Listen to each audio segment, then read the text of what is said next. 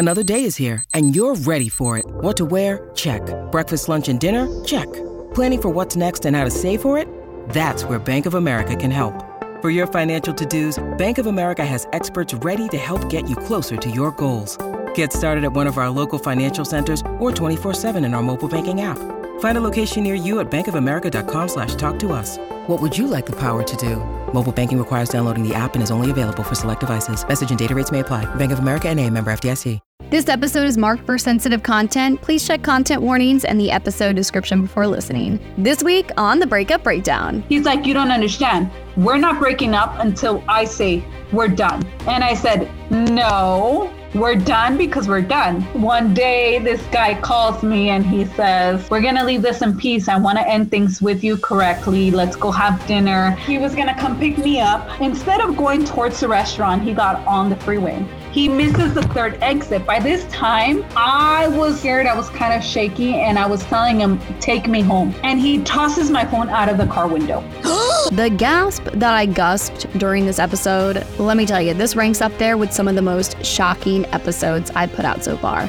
Hey, what's up? It's Abby from the Breakup Breakdown. Thanks so much for tuning in to another episode. If you're new here, this podcast gets to the bottom of those messy breakups that you'll want to know more about, whether it's like that girl that you follow on Instagram who deleted her engagement photos out of nowhere, or something you saw on TikTok and you wanted more details, or it could even be your own breakup story. Whatever it is, you know we love hearing the story and getting all those good lessons. So if you have a submission, please check the episode description. There is a submission form linked there. And also, while you're there, there. This is the final week to get your tickets to the Breakup Breakdown podcast brunch going down on September 23rd in Atlanta, Georgia. And as always, if you want to jump to a certain part of the interview, you can check timestamps in the episode description.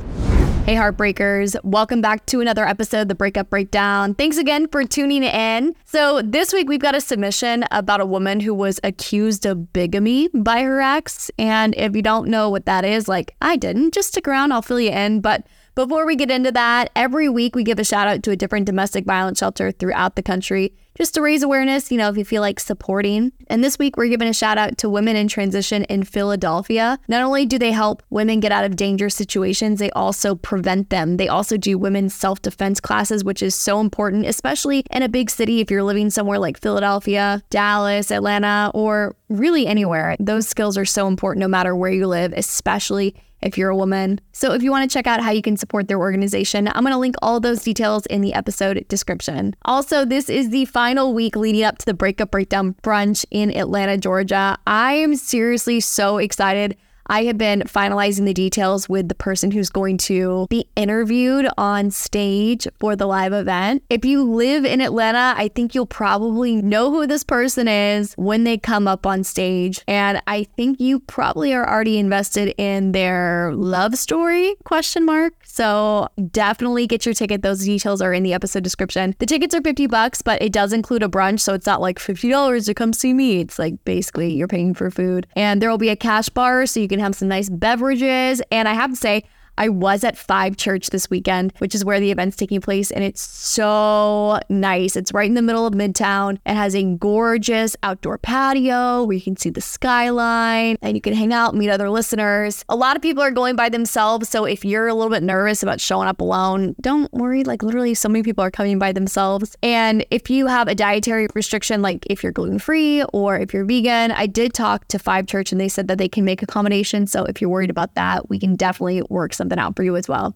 Again, those details are in the episode description per usual. So let's get into this week's submission. So I got a submission that and I'll just give you the headline because this is what sucked me in. The submission started out by saying that a woman in this relationship or ex relationship was accused of bigamy. And I'll do the Google search so you don't have to. Basically, bigamy is the act of going through a marriage ceremony while you're already married to another person. Sounds pretty messy, but also a lot less scary than when you actually spell it out. Bigamy just sounds like really big and frightening, and like some massive crime. But this submission detailed about how this woman says she had to prove that she hadn't been married twice, which is wild because it's not easy to get married. You know what I mean? It's a pretty black and white thing in the eyes of the law. Like you have to get a marriage license, you have to go You have to sign. Like it's not it's not something you can really just fake. So at first read, I was like, well, this sounds like it could be pretty interesting. You know, why is this guy accusing her if she says they never got hitched? Or did maybe they do some kind of ceremony, but there was no license, so he's threatening her that way? Did they get married in a different country? You know, I always get excited when we have a different type of story to talk about different topics. It's always interesting to hear people's stories. So, you know what? I'm ready to get into it when we break down this week's breakup. I'm not a huge fan of spicy foods, but I do like a bit of spice in other areas of my life. Reality TV fights, make it spicy. My margaritas, make them very spicy. And when it comes to the spice cabinet you keep beside your bed, you gotta have a wide variety of spices to keep things heated up. If you've been looking for some more flavor to add to your life behind closed doors, Adam and Eve can help you bring the heat with some fun new items to turn up the temp between you and someone else, or if it's a single girl summer, there's plenty of options for those of you riding solo this year. Adam and Eve is offering 50% off just about any item, and they'll include free shipping and rush processing so you can spice things up ASAP. And you don't gotta worry about your neighbors noticing your delivery. Adam and Eve ships things out in discreet packaging. So you and Deborah down the street don't have to make awkward eye contact when you get your mail. Just go to adamandeve.com and select any one item and select just enter offer code Abby at checkout. That's A B B Y at adamandeve.com. This exclusive offer is specific to this podcast, so be sure to use code Abby to get your discount. Code Abby. It's finally not a miserable temperature outside, which only means one thing summer is coming up. And let's make one thing clear there is hibernation Abby and there is summer Abby. And summer Abby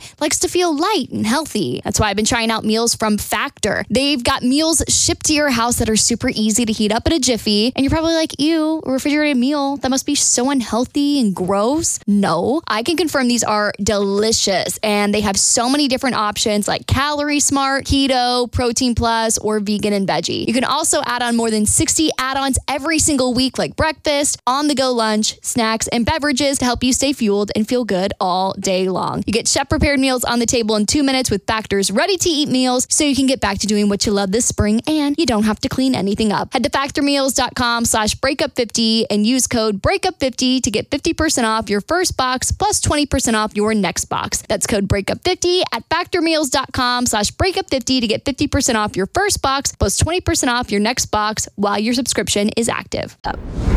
So I met this young gentleman through my father. Apparently, mm-hmm. my father hired him to work on on his car or something like that. And I didn't know him much at the time, and I, I honestly never noticed him. And he came to the house quite often, but I was pretty blindsided because my mom was occupied. So I met him met him through my dad. And one of his good good features, at least for me, was that since my family is very religion orientated, he was basically in the same field as us. So that was kind of a mutual attraction. Um, so my dad introduced them to me. Funny thing, he introduced them to me two days before my 18th birthday. Um, my dad had, you know, worked night shift, and my dad said, "Hey," he called me. He said, "You know, Mija, can you go ahead and leave the door front door open?" I guess he had left his keys. I don't know where he left his keys, and I said, "Sure." And as I was falling asleep, he calls me again and he says, Hey, I'm going to get off of work early. So and so is going to the house. And I was like, Who? And he's like, So and so. And I'm like, I don't know who you're talking about. And he goes, You know, the guy that works in the car. And I was like, At this time? it was pretty late. It might have been like almost midnight. And he was like, Yeah, in case he gets there pretty early, um, just know he's supposed to be there. And I was like, this is an odd time working on a car, but okay. So sure enough, he gets there way before my dad got there. And so I open the door. Here I am on my robe, kind of like sleepy. And I'm like, hey, my dad let me know you're coming over. He's like, yeah, you know, if you don't mind me coming in, it was pretty cold. And I go, sure, come on in. So that was my first memory as interaction with him. He had seen me before but again i never i never really paid attention. So my first interaction was with him with that you know small talk hey how are you? How's work? You know he asked me how are you? And that's where a little the spike of interest came in of who he was and at what point do things turn less friendly and more like romantic where do things go from there at the time i was trying to get my so called friend jealous because my friend wouldn't be the man and go ask my dad for permission for me to go um, out on a date with him, or at least permission for us to date. And that was a very high standard on my part on wanting the guy to, you know, every reality go ask my dad for permission. I don't want to do this out of the context. So because that didn't happen, um, I went ahead and told this guy, hey, do you want to hang out? And he goes, Oh, sure, why not? You know, me and your dad are friends. I don't see why we can't be friends. And I was like, Oh, okay. so that came in and we started hanging out a little bit more often. He would come over more often. I would obviously see him at the house. And then our family was just gathering, going out to eat or just at the house barbecuing, whatever it was. It seemed like he was hanging out a lot more at the house. So, my so-called friend decided to back off once he realized that there was someone new in my life. And so um, one day he came up to me and he said hey so i do have an interest in you. And you know in a way i kind of felt it felt good but in a way it didn't because i liked them as a friend but not more than that. I was interested in somebody else. But because i wanted to get that somebody else jealous i said ooh this is a perfect way to get his attention. And i all right we can do something about this. So sure enough, before I could even tell him to, you know, my request, you have to go through my dad he did that on his own. He did that completely on his own. In my mind, anytime anybody ever wanted to date me, I wanted them to go with my dad first, talk with my dad, make sure that we are compatible even in our religion. Just simple the simple fact because I've seen other people have that that controversy when you have a faith and then they don't and it gets messy. So I, I had that in my mind. I want someone to have the same um, practice the same faith I have. So there were so many little bars I had and he met all of them. He seemed like the guy, like the guy I had been waiting for. The only difference was that he wasn't that guy I wanted him to be. he was ideal, but I, I, actually wanted someone else to do what he was doing. So he did. He went to my dad. He asked for permission. My dad thought it was a great idea. Why? Because they were friends and now we were friends and the whole family was friends. So my dad said yes. Right away, there was no hesitation, no nothing. He said yes. And I was like, well, let's try this out. Let's see where it goes to. So we ended up going out, and sure enough, you know, he went with me to my church. I went over to his church. It was funny because, again, there was this vision I had of what I wanted my Prince Charming to do. And he was hitting all these lines. I did not see any red flags in this guy. I was like, oh my gosh, is he really the guy? is he really the one? Anywhere I was, if, even if I was at, at, you know, at a grocery store or I was hanging out with somebody, it didn't matter. If he would call me and say, hey, where are you? And I would go, oh, I'm grocery shopping or I'm with my mom or wherever it was. He's like, oh, okay. And he would be like, so and so store. And I would be, yeah. And he would be like, okay and then he would hang up and he would show up maybe 10 or 15 minutes later and offer to help with groceries picking up pushing the cart or if i was with uh, hanging out with another family friend he would politely ask hey can i take her? I want to go hang out with her. He would be the most gentle guy which for me i'm like wow you're interested. You're really interested. If you all of a sudden just show up and offer all these helps and offer all this kindness why not? So for me, I got really comfortable with him. But again, I wanted just to be friends. And it seems like he wanted a little bit more than just being friends, which I'm like, well, there's nothing to lose. There is nothing to lose. If I don't feel like it's going anywhere, then we just break up. Why, why not? So he was a perfect man, maybe in the eyes of somebody else. he, he hit all the stuff I wanted correctly. So along the way in our relationship, he had told me that he had a son that I knew. I knew he he he had a six year old son, and I remember telling him from the beginning, "Hey, I, I don't want to meet your son until you're comfortable with me, until you're comfortable with my family. I don't want to meet your son until I'm comfortable and um, we're in a good place." And I kind of told him a little background of my own family. Hey, you know, I've suffered this way. I've gone through this, gone through that. So I don't want to give trauma to your son unless you're okay with it, unless we're serious about things. Then introduce me to your son So he did. I think it took about four months into a relationship. He finally brought his son over. I met his son. His son um, called me by my name, which was fine. And I started babysitting every now and then when I could for him because I understood that his side gig. Hmm. So there was time where he um, had his son. Um, and, and again, I didn't know exactly the relationship with the baby mama. And I wasn't really interested in knowing the relationship with the baby mama. I just told, I just knew that when time came and if he was comfortable talking about it, then he would tell me, you know, and I didn't question it either. I just let it happen. But the son, you know, talked a lot about his mom, about him, and and whatnot, which was okay. I mean, I wasn't gonna stop him, but um, I started noticing a weird pattern that when he had time with his son, he would ask me to babysit. And I was like, well, I, I can babysit, but um, it's your time with your son. At, at first, I, I, thought it was okay. I thought it was okay at first, a helping hand. He's helping me, he's helping my family. Why can't I help him? Why not? Mm-hmm. Um, but there was times where his son would question, "Where's my dad? Do you know what time my dad's gonna come home? Do you know what time my dad's picking me up?" And I would be like, "Later, your dad will be here. Your dad." I didn't have answers to it, but I would distract the kid. Hey, let's go to the park. Hey, let's do this. Let's let's do that. But in my mind, I knew that if the relationship went further, I wasn't sure if I was ready to be a step parent. Hmm. So that question was in the air. I know he has a son. I know the kid is involved and now the kid knows me. But in the future, do I really want to be a step parent? Maybe not everybody, but most people, you know, want their own family. But I was young.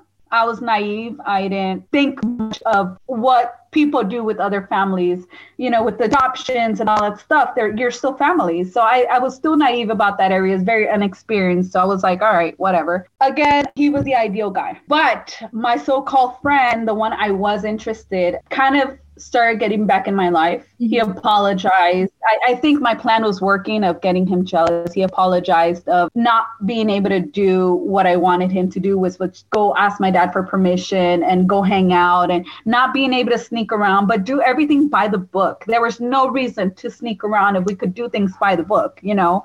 It's not like what was my dad going to do? say no. Was that the worst? Say no. but, you know, now I understand. Now, you know, time has gone by. I really understand why he didn't do it.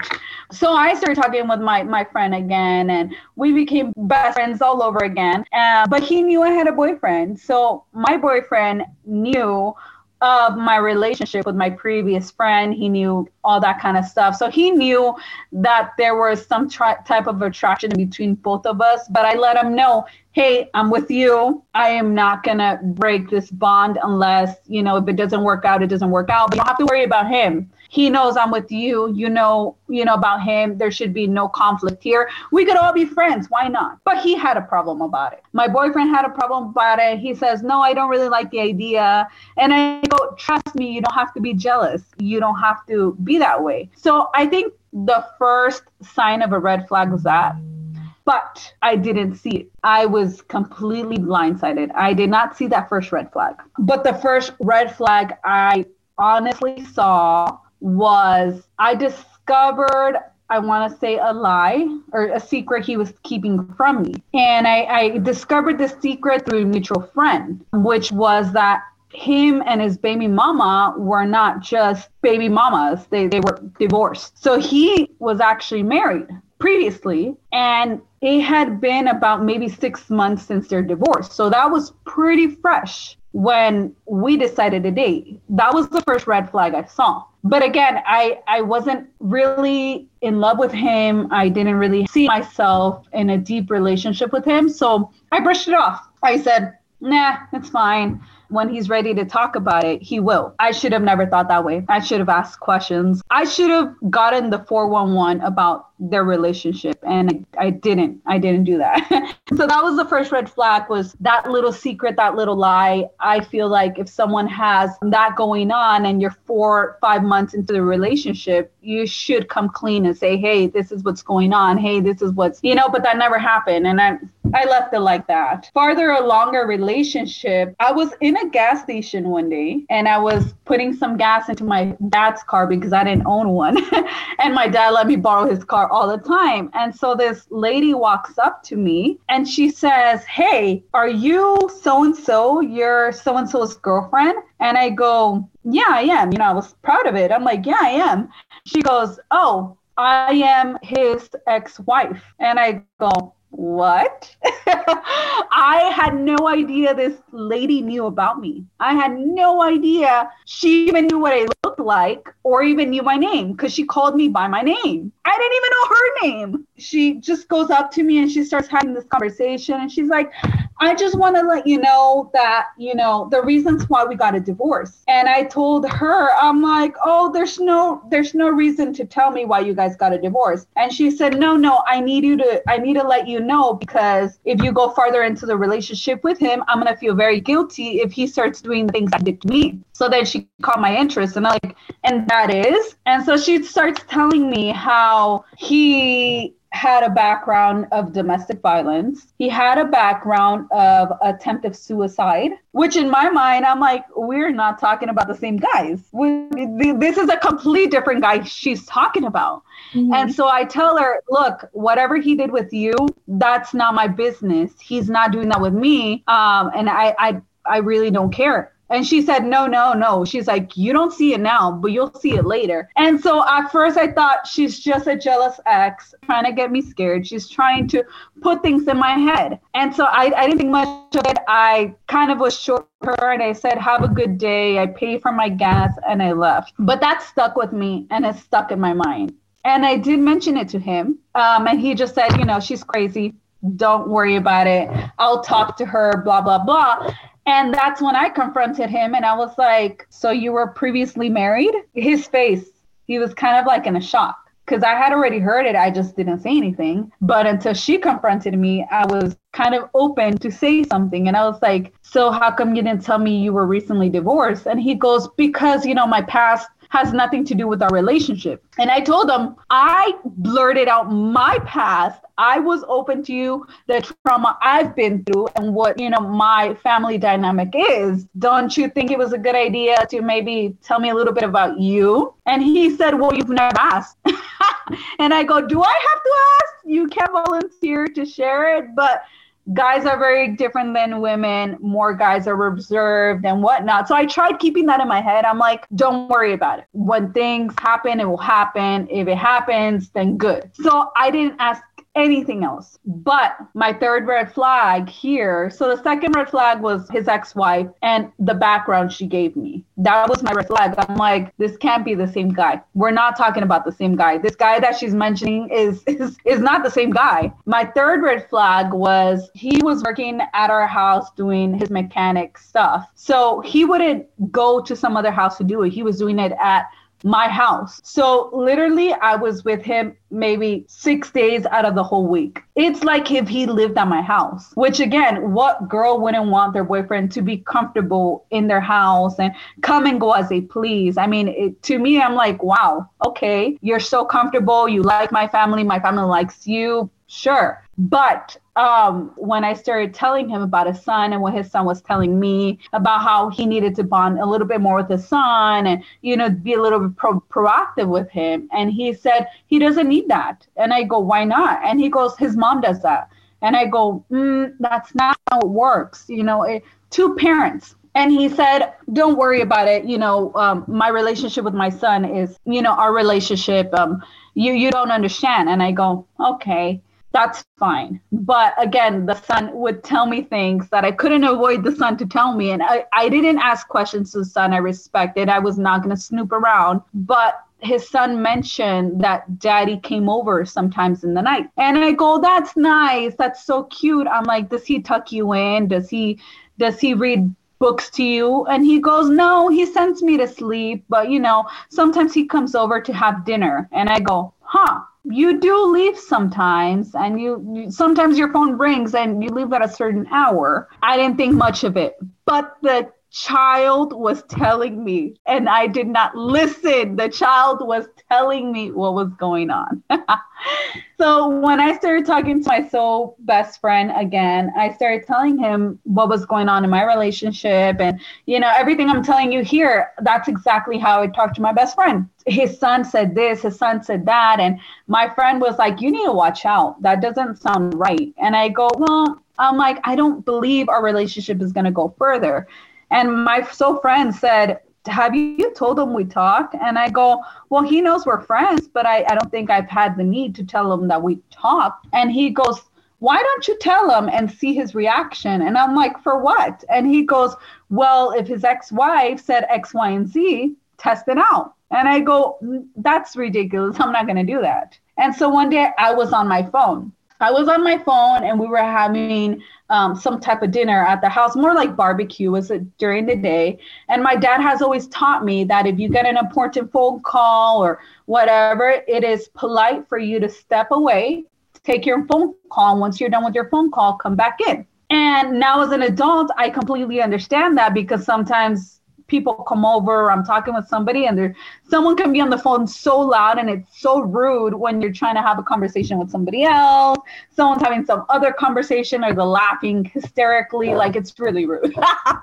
Um, so i understand now why my dad used to tell me to do that. So it's a custom in our family to do that just step away. And so I remember looking down and I saw who it was from, and I kind of declined the call. And so then he called again. It was my soul friend. And so I look at the call and I remember my boyfriend leads over to see the call, see who's calling, and he gives me the dirtiest look ever. And so I get up and I, I excuse myself. I go take the call and I come back. And so I had told my friend, hey, I'm in a dinner. I'll call you later or just text me. And so my boyfriend gets closer to me and he says, Who called you? And so I say, don't worry about it. It's not, nobody important. And then he says it again, but in much aggressive voice. He's like, who called you? And then I say, oh, and I mention his name. And he's like, I didn't know you still talk to him. And I go, yeah, what do you mean? You you know we're friends. My parents know I talk to him. And my dad's like, oh yeah, he's a great guy. And I was like, yeah, he's just a friend. And he goes, huh. But that huh that huh wasn't like it was okay. That huh was like okay, like it was an aggressive huh. I should have seen that right there, and I didn't. I just brushed it away. I brushed away, continued, and later on he talked to me about it, and he told me how uncomfortable he was about it, and he didn't want me to be friends with him anymore, and to break that relationship. And I told him, well, he's just a friend. You shouldn't feel threatened by him. What is it that you don't like about him? And he goes, You just shouldn't have guy friends at all. You're with me. You should not have any guy friends at all. And I go, Well, don't you have girls that are friends? And he goes, No, I don't. And I go, Huh, because I know a few girls in your church who are very friendly with you. You know, he was giving me that energy. So I gave him the energy back. I'm like, bro, you can't you you can't give me some rules and you not follow them. Doesn't work like that. And so I told them how open I was. I'm like, look, I can have friends and that doesn't mean anything. You can have friends and that doesn't mean anything. As long as we respect each other and as long as we're in the same mutual agreement, there shouldn't be a problem. And he goes, No, no, no, you should not have any male friends. You're with me. And if you're going to go hang out with a male friend, then you're inviting me too. And I go, mm, No, that, that doesn't work out that way. If I want to hang out with my friends, I'm to go with them, whether you like it or whether you don't. The only person I should be asking for permission is my father.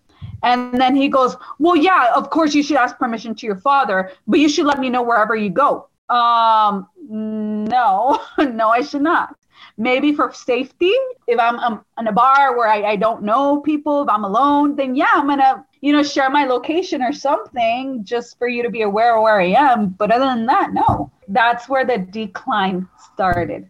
Ever since that conversation his true self started coming out little by little. There was occasions where he would sit next to me and pretend to hug me but squeeze me a bit harder than usual which you know a, a, hug is cute. A little tight hug is cute but the the aggression he would do it i could tell was a normal And I could tell it wasn't a, a sincere hug or a sincere side hug or whatever it is. It seemed more aggressive. And as I started seeing more and more signs, I kept thinking, and his ex wife's voice would revolve in my head. I would think about everything she would tell me and the specifics of everything she told me. So I did run into I ran into her a second time. And this this wasn't I, I, I hope it wasn't casual, but I did run into her a second time. And this was more like at a convenience store. And she asked me how my relationship was with him. And i didn't really want to share anything to her uh, not knowing what was going on. And she blurted out that he came over a lot. And i go oh yeah your son has mentioned it.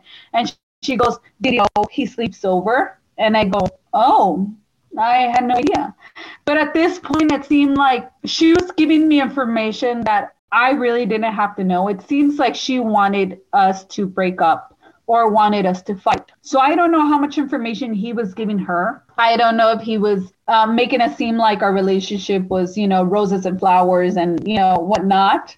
But it seemed like she was a, a little bit jealous. And again, I didn't care because he wasn't the man I wanted to be with. And so I started telling my friend, hey, I ran into her. She said this, she said that, she said here and there.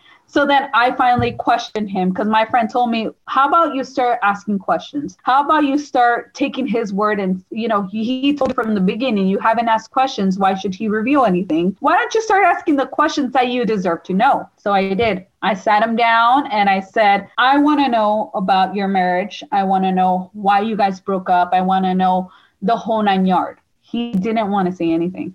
He did not want to tell me anything. And I told them, fine, you don't want to tell me about your relationship, that's fine. But I, I don't think our relationship can continue. So it wasn't until I gave him an ultimatum that he finally said something, but I think he only said what I wanted to hear. He didn't give me the whole story. He only said what I wanted to hear. And so he just told me about, you know, how, how long he was married, um, how she had two previous kids. Their relationship had broken up just because, you know, they weren't getting along and, you know, they stayed as friends and he, he helps her out when she needs it and whatnot. And I was like, so you still go over to her, her house to do what? And he goes, you know, sometimes she needs help with some heavy stuff or things around the house. And I go, well, my understanding is that if you are divorced, there's no reason for you to go over unless it's picking up your child, unless your child's endangered, or unless there's any any good reason. And he goes, no, no. He's like, I only go if she needs me. And he's like, and why not? It's you know that's what that's where my son lives, and I want him to be safe. So if she needs help, then I should help, right? And I go, no. no, honey boo boo, that's not how it works. There's many other men that can do that same job. But I brushed it off and I was like, whatever. I don't care. This this doesn't seem like it doesn't seem like we're gonna end up together regardless. And so in my mind, I already had I, I need to break up with him.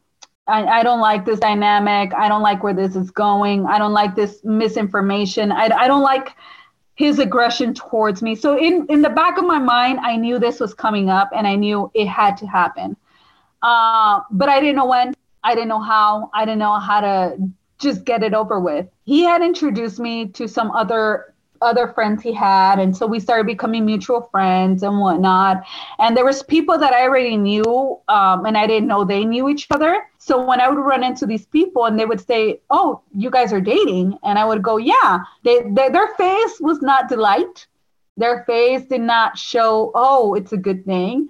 And every time i asked somebody what do you guys know about him or like is there something i can be alerted they would just stay quiet and they would go, no, no, no, maybe you should ask him. You know, I don't want to get in the middle of it. So that gave me a sign several times from several people that there was more than I needed to know. But my dilemma was, why wasn't anybody telling me what I needed to know? Like, it, see, it, I get it. People don't want to get in the middle of it. People don't want to get involved. But it seemed like there was something I needed to know and nobody was saying it. And every time I asked him, he just wouldn't tell me. So one day I decided to follow him. I told him I was going to go I don't remember what was my lie. I was just going to be busy that day. And I decided to follow him. And I followed him all the way to his ex house. He was there from noon until around five in the afternoon. I don't think she needs much fixing that long. Your children in school at that hour. I saw when the son got off the bus. I saw when the rest of the kids showed up. And it seemed like he was living a double life. And so I decided to do that for the next three days. And sure enough, he was going over. So when I confronted him about this, and I didn't tell him that I followed him, all I told him was that, hey, I'm hearing that you're over at your ex pretty often. And he's like, from who? I'm like, you don't need to know my source. I have proof that you've been over there. So I had taken the pictures. I had taken, you know, but I, I, was showing him, I'm like, these were sent to me. So he started telling me, oh, it's because, you know, there's some final um, signatures for our divorce. There's some final things that we haven't, you know, finished. And I go, shouldn't you do that with the lawyer? Shouldn't you do that at a restaurant, at the courthouse, somewhere where it's not at her house for five hours? I don't think your signature needs that long. So his face was like I was caught, but he wasn't about to admit to it. So I decided that was the perfect time to break it off. And I said, This isn't working out for us. I am so sorry. Um, I've never been divorced. I, I, I don't have children. I don't have any of that. And I kind of told him what I wanted to do. I had just gotten a scholarship for the medical field and this was in a in a school very well known here in Oregon. It's called OHSU, and it's very well known for um, being internship and practices, being pretty much hands on instead of going to a community school. So I had gotten a scholarship. And my time was running out because they only gave me one year to go ahead and redeem and be able to get into the school and whatnot. And I hadn't done it. And so I told them, I, I am going to move, I'm going to do this and I'm going to do that. And that's what I'm going to pursue. And he goes, Doesn't your friend live in? And I go, Oh, yeah, he does, doesn't he? And he goes, Yeah, that's not going to work out for me. And I was like, Well, it's going to work out for me. And he goes, No, no. He's like, You don't understand. We're not breaking up until I say we're done. And I said, No, we're done because we're done. He repeated it and said, No, we're not done until I we're done. That I, I got very infuriated of that. I was torn and I was pretty upset. And I go, You're not about to control me. So the first thing I did was go to my father. And I told my father the whole nine yard. I told my dad what was going on. I had kind of told them things. And it seemed like my dad already knew about his divorce. It got me upset. Why didn't he tell me? But at the same time, I'm like, maybe my dad was just, you know, letting me hit a couple bumps, knowing that I wasn't going to stay in the relationship. Maybe he didn't want to get involved, making it seem that he was the one who was going to tear us apart. So I had many conclusions in my head why things were happening the way they were happening, but I never asked. I should have asked. I should have asked everybody why weren't they saying anything. But I tried justifying people's actions, which I think that's the worst part is justifying them. My dad did speak to him. My dad did tell him, hey, my daughter doesn't want you coming around. I'm so sorry you can't come around. If she says it's over, it's over. And he would call me, he would text me wherever I was, he would show up. So he was being pretty stalkerish. And um, at that time, I, I was pretty uh, fit. So I would go work out or I would um, try to go on afternoon jogs. Since he was being a little bit stalkerish, I just tried doing things more during the broad daylight.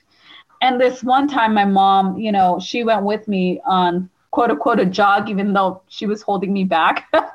and my mom said, Hey, isn't that him parked over there? And I'm like, Mom, don't worry about it. You know, you know, maybe he's doing a job or something. And she's like, No, that's him. And I'm like, Yeah, that is him. So my my mom was pretty on the defensive side. The one thing I can say about my mom is that she defended me the whole way. She defended me the whole way. And the thing with my mom is once you get on her bad side, there's no going back. Mm-mm. That's one thing about my mom. Once you're on her bad side, uh-uh, don't you mess with her kids. so my mom would give me advice. My mom would tell me, just, you know, don't listen to him. Don't worry about it. You know, if you want to move out there, let's start looking for, you know, a place for you to stay. So that was our mindset. That was our plan. But he was just being so so harassing me in so many different ways. He would show up wherever it was, even to my church. even my church, he would show up and he would go sit next to me. I was not about to make a scene at the church. I was not, you know, so I I would volunteer all the time to go help out in the nursery. I would volunteer to go help out in the nursery. I would have volunteered to do other stuff to not sit next to him. I hadn't told anybody that we had been we were broken up. Mm-hmm. So he would take advantage of that. And that's why he would go sit next to me. So people would say hi to him and whatnot. And I wasn't about to tell a whole church we had broken up. The only important people that needed to know were my parents. So my dad saw that, but my dad brushed it off, and my dad would say, he, he's going to get tired sooner or later. Don't worry about it. Don't worry about it. Don't worry about it. But since my dad and him were friends, they communicated a lot. So every time my dad would say, Don't worry about it, I thought that my dad was handling it for me. But it, this guy was so manipulative oh man, he was so manipulative and very good with his words. He had twisted it around and told my father that it was me. He had said that I was the problem, that I was talking with another guy, that I was the one, you know, going secretive with somebody else. And so my father would tell him, Don't worry about it. She's young, she's exploring, she's here and there. Just be patient with her. So my dad was a double agent. he was a double agent.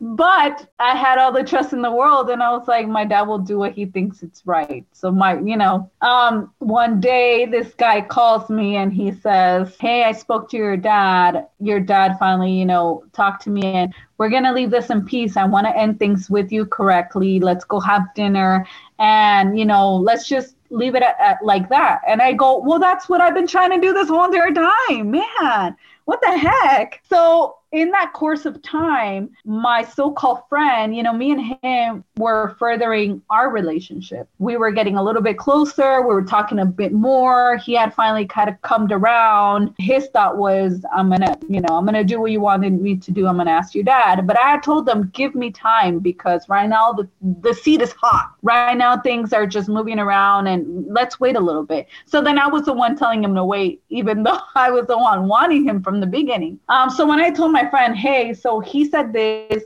He asked to have dinner. He asked here and there. And he said, this doesn't sound right. And I go, well, let's just let's finalize this with him and you know once we finalize things with him then we can move on we can do the things correctly let's let's just give him what he wants and he would tell me i'm not going to tell you what to do if you want to go on that dinner go for it he's like just keep me keep me in the loop the whole entire time and I go, for sure, you know, yeah, I'm to keep you in the loop. So uh, my dad worked very late hours, like I had mentioned from the beginning. And the one thing about my dad is that if I couldn't get a hold of my dad, I would just text him. And my dad would read the text whenever he could or give me a call whenever he could. And so um, I text my dad and I said, Hey, dad, so and so said that he already talked to you. We're going to go out to eat. And the place he wanted to take me was at least maybe 45 blocks away. It wasn't that far, well, far from the house. I said, We're going to go now and um, I'll text you when we come back. Again, my dad was working. He didn't see the message. Before he picked me up, my dad called me and he said, He never called me. And I go, What do you mean, dad?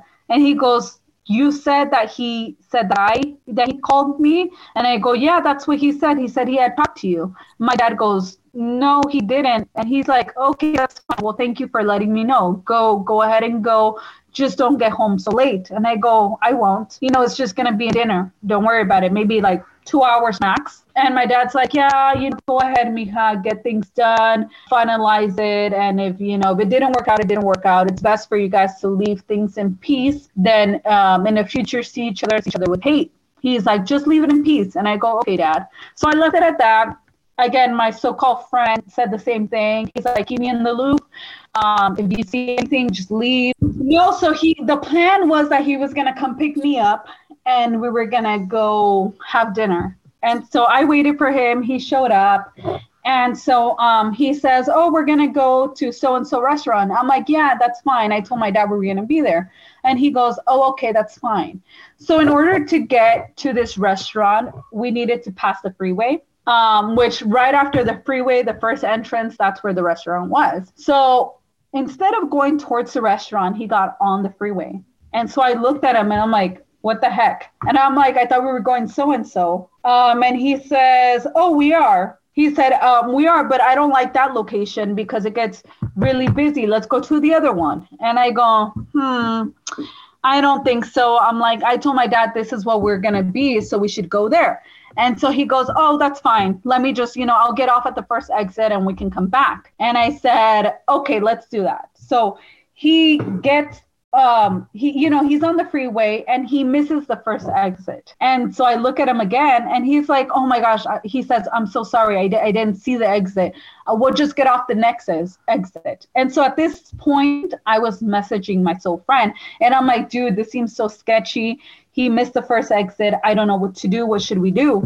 And he goes tell him to take you home. He's like that's not okay. That's not that's not how it is. Tell him to take you home. And so i tell him I want to go home. I don't even want to do this anymore. And so he goes, okay, well, let me go back. And I go, okay. He misses the third exit. By this time, I was kind of scared. I was kind of shaky. And I was telling him, take me home, take me home. So he sees me on the phone texting. He takes the phone off of my hands. He looks who I'm texting and he gets angry. He went from zero to 10 in seconds and he tosses my phone out of the car window. so I had no way of calling anybody, anybody at all. So he tosses the phone out of the window and he starts going off on me, saying, "Why? Why am I still talking to him? Why am I messaging him? Why here and there, here and there?" And um, I'm here yelling at him, telling him to turn around, get me out of the car. I, I'm trying to do something, and he's just raging. I finally realized that I cannot open the car. So oh I don't know if I was in child lock or what the heck, but I I could not open the car. And that little part of the the you know when when you mm, tap that little part where you can lock yourself in and lock yourself out, that was disabled. It seemed like he had unscrewed that part so I couldn't unlock and lock but I couldn't open the door either. So when we went to dinner, this was somewhere around nine ish at night. Nobody was on the freeway at nine. So who was I supposed to flag down? Who was I supposed to, you know, call or message? There was no way. I went into panic mode right away. I was panicking, I was yelling, I was crying, I was sobbing. He was just out of rage, just yelling things at me over and over and over. And so my mind started, you know, I started going through my mind man, what if I go missing? What if this? What if that? What do you know? So many things, so many scenarios went to my head. And I finally started telling myself, calm down, calm down, think of a plan, think of something, you know, do something. And so he was furious. And I told him, Well, where are you taking me? And he goes, It doesn't matter where I'm taking you. Just know that we're leaving here. And so, in the course of four hours, is what it took. Four hours for this man to stop. In my mind, I said, he has to stop for gas. He has to stop for this. I'm going to start complaining that I'm hungry, that I have to pee, that I have to here, I have to there. He was he was just furious. He was he was going at a very high speed. I I, I think he was going, if I'm not mistaken, at 80 the whole time. And so anytime I tried moving, anytime I tried opening the door, anytime I tried, he was very furious and he would hold on to me and he would just yell at me. And I kept telling him, You do know this is kidnapping. And he's like, No, it's not. No, it's not because we're still together. And I go, No, we're not. We're not together. And so it was four hours until I started complaining. I started saying, I'm hungry. I have to pee. I have to this. I have to that. And sure enough, his gas had run down his gas had run down and um I had told him I need to use the restroom. And he goes, Well, if you're gonna go to the bathroom, you're gonna go with me. And I go, What does it matter? The the point of this was that I needed to get off of that car. I needed to get off. I was panicking. So many things were going through my mind. My face just looked horrible, how much I had been sobbing. Um, I didn't even know how far we had gone. I wasn't sure until we got off the first X. Sure enough, we get off and I recognized the town we were in because I have a few friends there.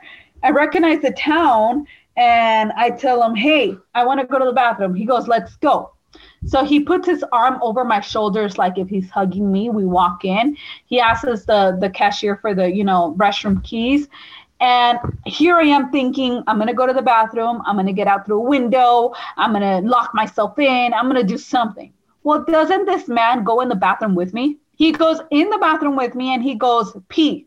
And I go, no, get out. And he goes, nope, you're to pee right in front of me. He's like, there's no way you're to go in this bathroom alone. I started sobbing all over again. I'm like, what the heck?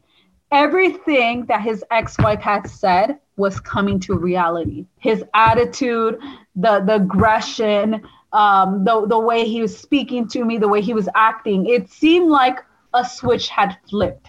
The one man I had known from the beginning wasn't him anymore. He was some other man now. I use the restroom. We come out. I ask him if I can get some stuff.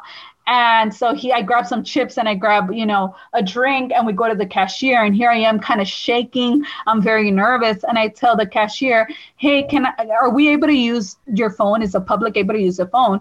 And so his hand again was around my shoulder and he starts squeezing me and so I shout and I'm like, ouch. I'm like, that hurts. And he's just looking at me with the eyes of like, I'm about to smack you.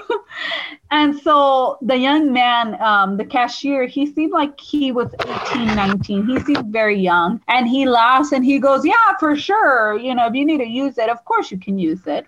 And I told him, I was like, okay, can I use it? And then my my you know the guy starts squeezing me again and i yell again that really hurts stop doing that and so he grabs onto my hand and starts you know pulling me it's time to go we're done here. You don't need that. Let's go. And so I start yelling and I tell the guy, the cashier guy, and I'm like, hey, so I am being held uh, without, you know, under my will. Um, he is, he's been driving me for four hours. You need to call 911 because this is kidnapping. So the guy looks at me, he starts laughing, thinking that I'm joking. And I start shouting it again. I'm like, he is kidnapping me. I am being taken under my, my own will.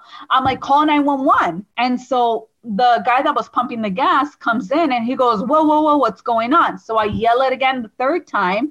And so here the other guy's like, Hey, man, leave her alone. Leave her alone. Let her go. Stop yanking on her. And so he kind of panicked. He got nervous. He got in the car and took off. And so there I am in a gas station sobbing my eyes out and the you know the two guys were trying to console me telling me to calm down the cops were on their way sure enough the cops co- the cops come they take me to the station i give a full report and he tells me is there anybody who can come pick you up and I go, yeah, for sure. So I call my dad. At this point, you know, I had forgotten how much time had passed by. When I called my father, my father was furious. My father was yelling over the phone, telling me what, you know, telling me all this stuff and telling me the same way I left, I needed to come back home. My father had in his mind that I had run away with this man because this guy had manipulated him from the beginning and had already told my father that I was the problem. So here my father was taking his side and just yelling, saying, No, I will not drive four hours to come pick you up.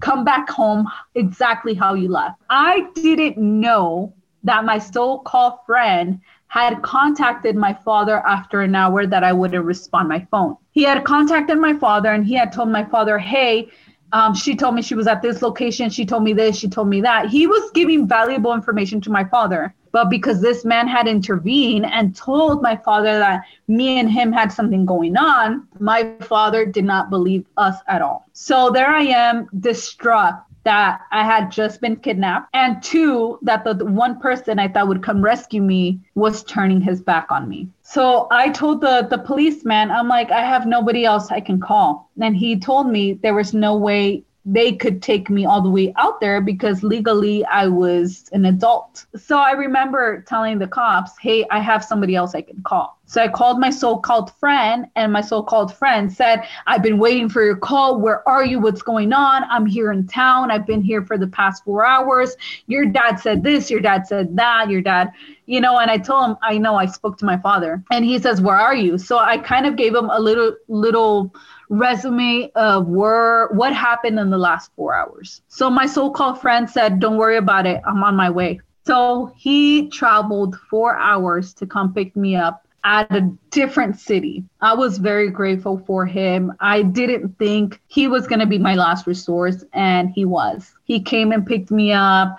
The four hours on our way back home, you know, after sobbing for such a long time, um, I think it was like 30 minutes into the ride that he told me, Look, I need to talk to you. And I go, Yeah. And he goes, I don't want this drama in my life. So my so called friend said, I don't want this type of drama in my life. I'm going to give you two options. He's like, First option is either, you know, we get close to your house and we drop you off. Or second option is I keep driving and you go home with me. So I already knew what was going to happen if I went home. I already knew who was going to be waiting there. I already knew the manipulation. I knew the whole dynamic that was happening in my household. And did I really want to go back home? I didn't. And he just presented a second opportunity that I wanted from the beginning. So before we get off um, the freeway on our back on our way back home,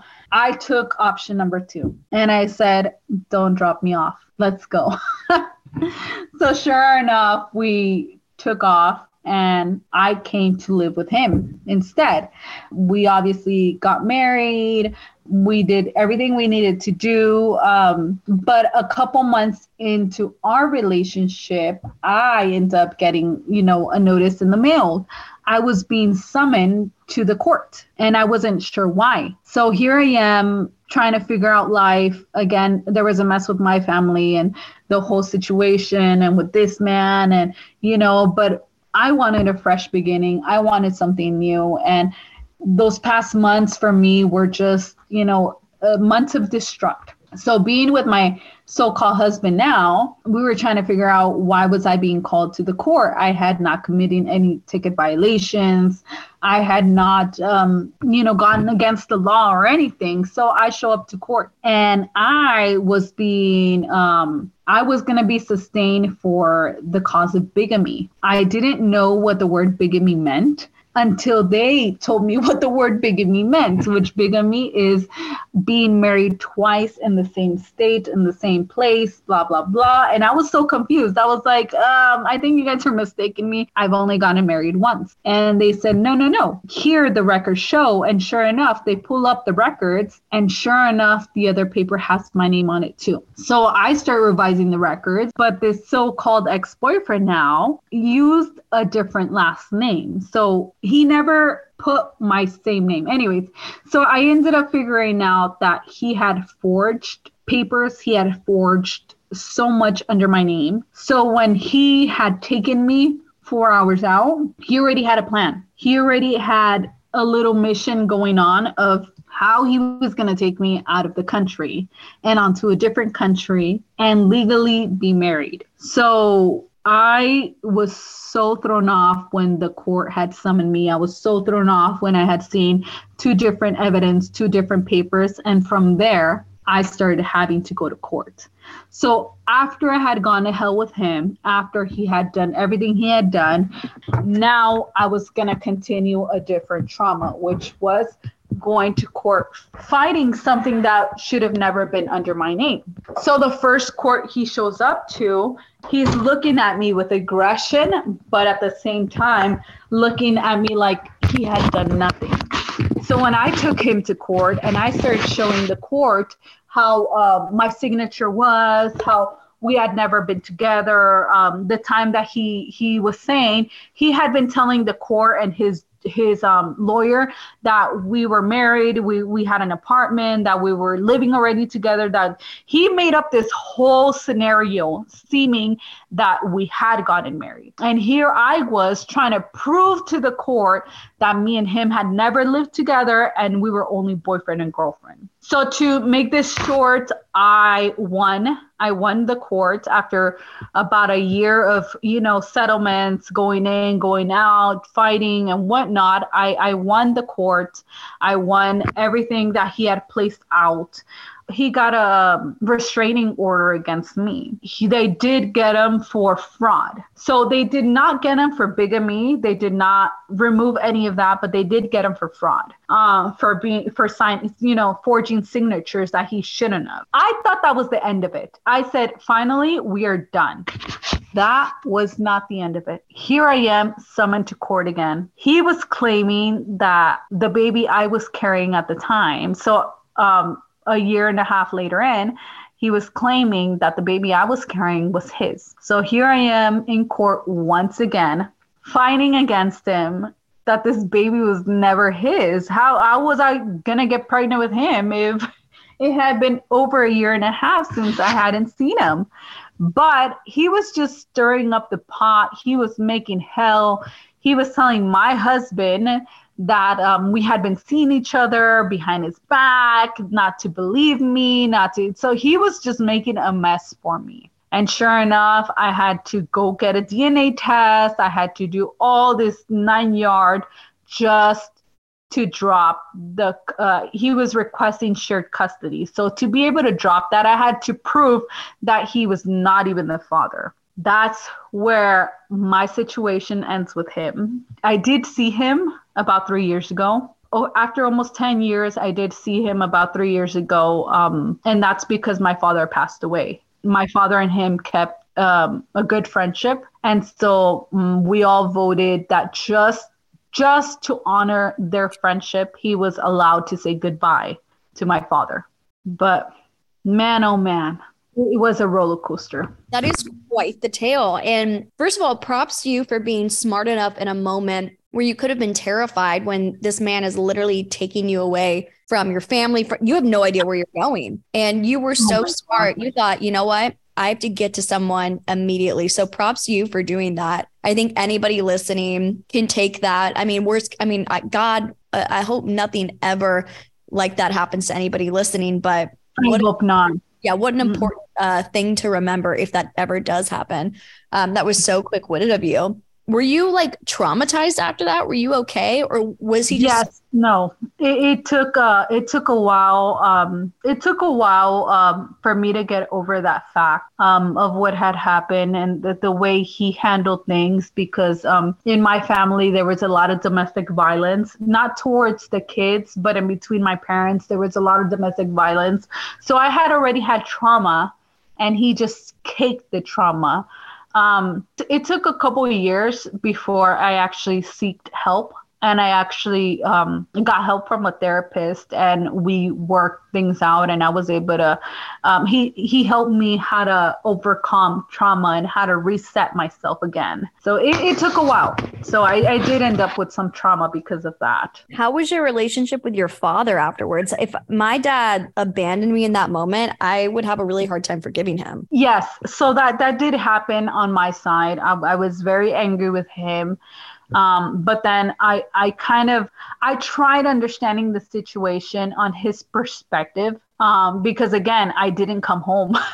so even though he had accused me of running away with him, I ended up doing it in a different way, just with a different person. So I understand my father was angry with me.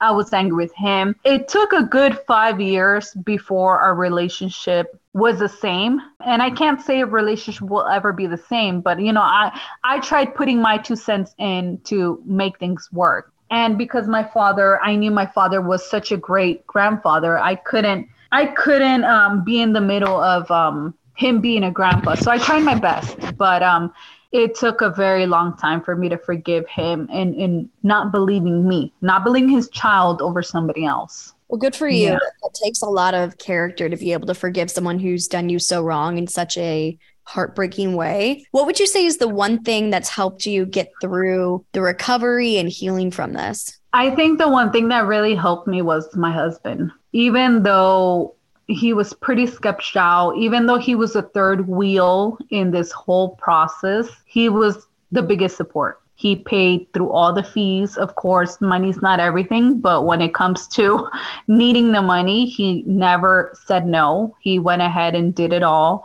Even through my family's, you know, hard time ship with them, he was always the big rock and the, the biggest support, telling me, advising me just to give them time and, you know, um, giving them kind of credit on why they felt the way they felt. So he he was a big eye opening and he was such a big support. So I think if it wasn't for my husband, I I would have maybe had a different mindset.